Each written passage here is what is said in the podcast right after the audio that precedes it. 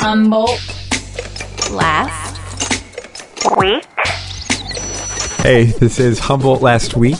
I'm Miles Cochran. This is a way to hear highlights from Humboldt's last week of news while you do stuff commuting, working, exercising, relaxing, choking on wildfire smoke, anytime. It's available on iTunes, SoundCloud, kymkemp.com, and top podcast platforms. If you like this, please tell a friend. I love hearing from new listeners every week. And remember HumboldtLastWeek.com. That's the one-stop shop to listen and connect and check out some decent new music. Also, if you like Humboldt Last Week on Facebook, you get episode updates and localized content. Well, partnership this week comes from Ferndale Music Company with Grammy Award winning bluesman John Hammond playing at the Old Steeple on the 21st. My baby's leaving town on the 219. Did you know Jimi Hendrix was discovered while playing in his band? Here's something from Tom Waits. It says John's sound is so compelling, complete, symmetrical, and soulful. Just his voice, guitar, and harmonica. He sounds like a big train coming. That's John Hammond at the Old Steeple in Ferndale on the 21st. Tickets at ferndalemusiccompany.com. And Bongo Boy Studio, they just wrapped up a studio upgrade and deep clean, making sure everything is working seamlessly. Musicians love that because it limits any retakes because of technical difficulties. They are dedicated to making sure a high-end recording experience is within reach of anyone who has a dream. Check them out at bongoboystudio.com. There was a deadly shooting on the Arcata Plaza in front of the bars after the cops heard about a guy with a gun over there.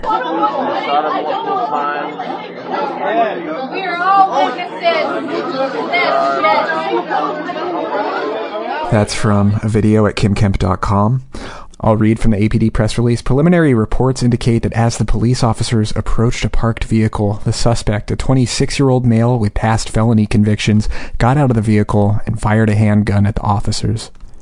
So, an HSU police officer was wounded, but not fatally, and the suspect was shot dead by both HSU cop and an Arcata police officer.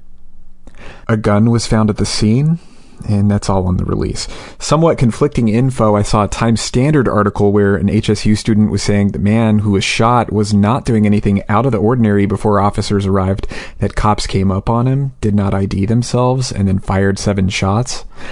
But I saw Kym Kemp interviewed a witness who said the suspect appeared under the influence and made his way toward the officers. As is protocol in these situations, many agencies will be investigating. The mom, who was arrested near Ferndale at Centerville Beach for trying to murder her 11 year old daughter, pleaded not guilty by reason of insanity. Did you see that? Back in June, people that saw this said the 45 year old mom was talking about trying to get the demons out of her daughter during this brutal attack causing permanent damage to the girl.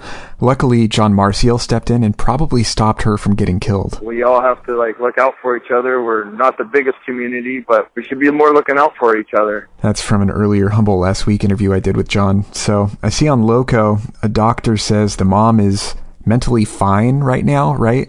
That she can understand her trial. But now she's saying she was crazy at the time of the attack.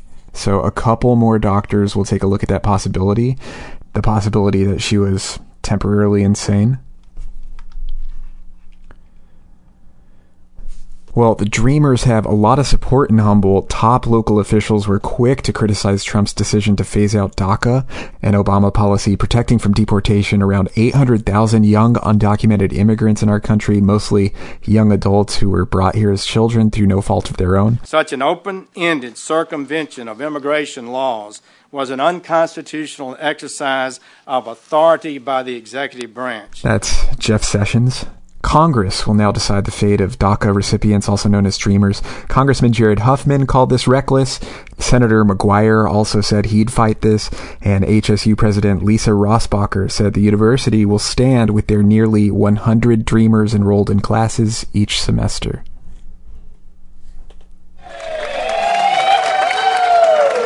The latest round of applause for Humboldt from a large publication comes from the Sacramento Bee. Columnist Shawn Hubler says Humboldt may be the best place in the state to be climate wise. Makes sense with all the heat and fires we've been dealing with in California. She wrote, good weed, fresh salmon, colorful Arcata, historic Eureka, and about the same latitude as New York City, Pittsburgh, and Boulder, a California climate refugee could do worse. Funny note here from this LoCO commenter with a Wizard of Oz reference. No! Pay no attention to the community behind the Redwood Curtain.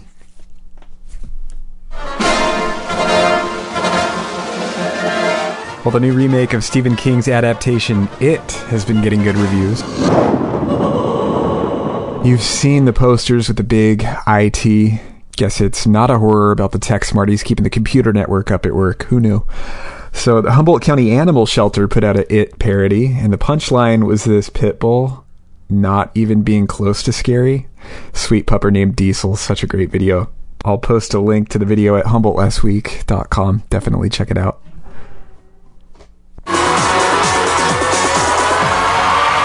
Well, step aside the two out of hundreds of American Idol finalists that have actually had decent careers. A Fortuna High grad has made it to his third audition for American Idol. That would be 25 year old Dolan Lecklider.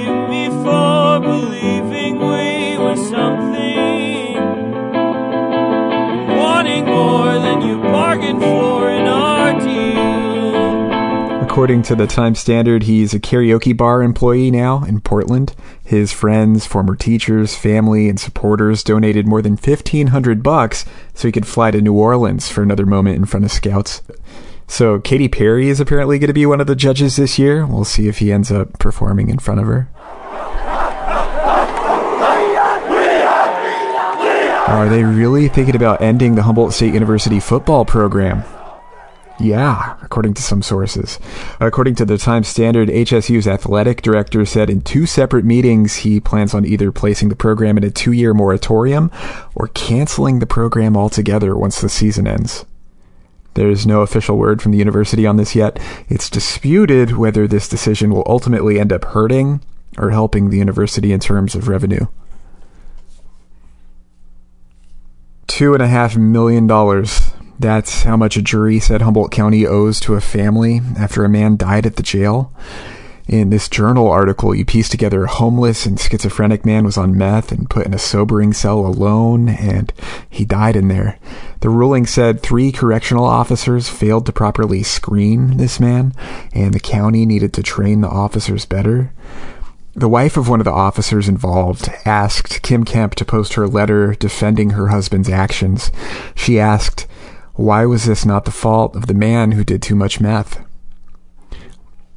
I'm paraphrasing, but she said her husband, with 19 years of experience dealing with the most challenging of scenarios, followed protocol, had the man cleared by medical personnel, and never would allow someone to suffer in the way described by the opposing side in this trial.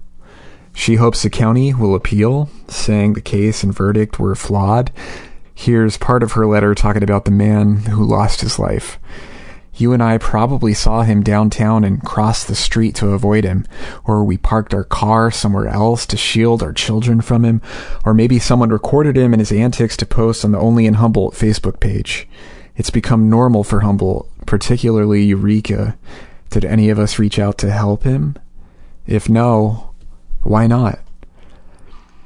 Now, whether the county appeals or not, the journal said the sheriff's office has already changed its policy regarding similar public intoxication arrests. So we're talking arson charges, salacious allegations, people that have been called slumlords. This story is a little wild, and here to talk about it is North Coast Journal assistant editor Kimberly Wear. Thanks for your time, Kim. Of course, Miles. So, real quick, I'll do a little summary.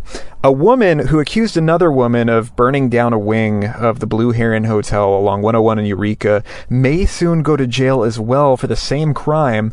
Uh, a cop at the pretrial hearing last week talked about a witness noticing how these two likely suspects were giddy and laughing when leaving the scene of the fire. Uh, then a judge said he'd heard enough to send this case to trial. So we're going to see more of this. Of course, the low light of all of this is this likely new suspect saying the fire was set because landlord Floyd Squires, a married man, did not make good on his promise to give the other suspect an apartment in exchange for, well, we've already heard what the allegation was. So, Kim, you actually got Floyd Squires on the phone, right? I did. I did. I simply called his office, and uh, which I've done many times before, but in this case, someone actually picked up the phone. Yeah, because you're probably not at a very high batter's average in terms of getting a hold of him on the phone for the first time. No, not not very often. He he has spoken with the media before, but uh, no. In this case, someone else answered the phone, and I explained who I was and the reason why I was calling, and he took my call. So, how did the conversation go? It was extremely brief. Um, I explained that I was calling about the press release. He told me that he had not, in fact, seen the press release. Uh, I briefly explained what was in it. I also offered to send it to him so he could have a chance to look at it. Um, he declined that offer, but uh, simply said that uh, the accusations were unfounded and that he did not know the suspect. So he denied offering up an apartment at any time. What he said was that the accusations were unfounded. Very quickly got off the phone and referred me to his attorney. Did you speak with the attorney? I got an email reply from him, which was very brief as well, um, which is somewhat unusual for Mr. Bradford Floyd. But um, he said that he wouldn't be discussing it in the media. So Floyd and Betty Squires, they've been property owners here for a long time. Uh, ever since I've lived here, I think I've seen headlines with their names in them. Um, and I know you've covered them over the years, obviously, in your time uh, editing for the Times Standard, and of course now, you know, at the Journal. What's your history covering them, and what have you seen, you know, as their history with Humboldt? Well, the Squires have a very long history as property owners in Humboldt. Um, I think what's unusual is that actually um, they're kind of a household name and that's not something you would generally see. But they own some 200 rental units, and they've developed a reputation over the years, um, both for condition issues at their properties, but also for taking in tenants that no one else will. Um, so generally, the coverage has been when there have been issues between the cities and the Squires over conditions at their buildings. Um, and that's been going on for decades. In fact, um, if you go to the city, they uh, have a storage unit where they keep just the Squires files because there are so many of them. An entire storage unit? Well, not an entire storage unit. It would be uh, like a filing cabinet would be more okay. appropriate. Um, okay. But there are definitely, definitely dozens and dozens and dozens of files. Oh my goodness! And like, how long um, is their history with property ownership in Humboldt? How far back does it date? Uh, it goes back goes back to the 80s. So regarding these recent allegations, um, you know that came out in a police report in a Eureka press release. And that's something the cops later said they did not want out there. They did not want the public to know about it. And then you ended up speaking with someone who said that that could possibly lead to some defamation red flags. Well, I spoke with a defamation expert witness, Nicholas Carroll, and what he was talking about was both um, mainly the information that was in the press release, um, but also that they sent out this full police report with it. And um, basically what he was referring to was the accusation itself being included in the press release, as well as the reference to Miss Yoakum as a perpetrator in the arson, because um, at this point, she has not been convicted of a crime. So you can't call her a perpetrator. You can't use that terminology. Right, because that's a reference to that she had committed the crime. Where at this point, in fact, when the the press release was sent out, she hadn't even been held over uh, for trial on the matter. At that point, she was simply a suspect. You've spoken with the city about that, right? What do they have to say about that? You know, I spoke with Mr. Sparks, um, the city manager, about the potential liability involving the release of the um, police report and the information that was included in their press release. And he basically said that he thought that the report spoke for itself and that Mr. Squires could deny the allegation. Um, when I did send a follow-up email in regards to Ms. Yoakum specifically, I, I did not hear back from him immediately. So I haven't spoken to him specifically about about her. Well, what would you say is the likelihood? Obviously, this is pure speculation. What would you say the likelihood is that we will see a defamation case in relation to this incident? Um, well, that's hard to say. Um, I think, you know, obviously I'm not an attorney, but I think a good attorney could make an argument um, that this particular accusation may have.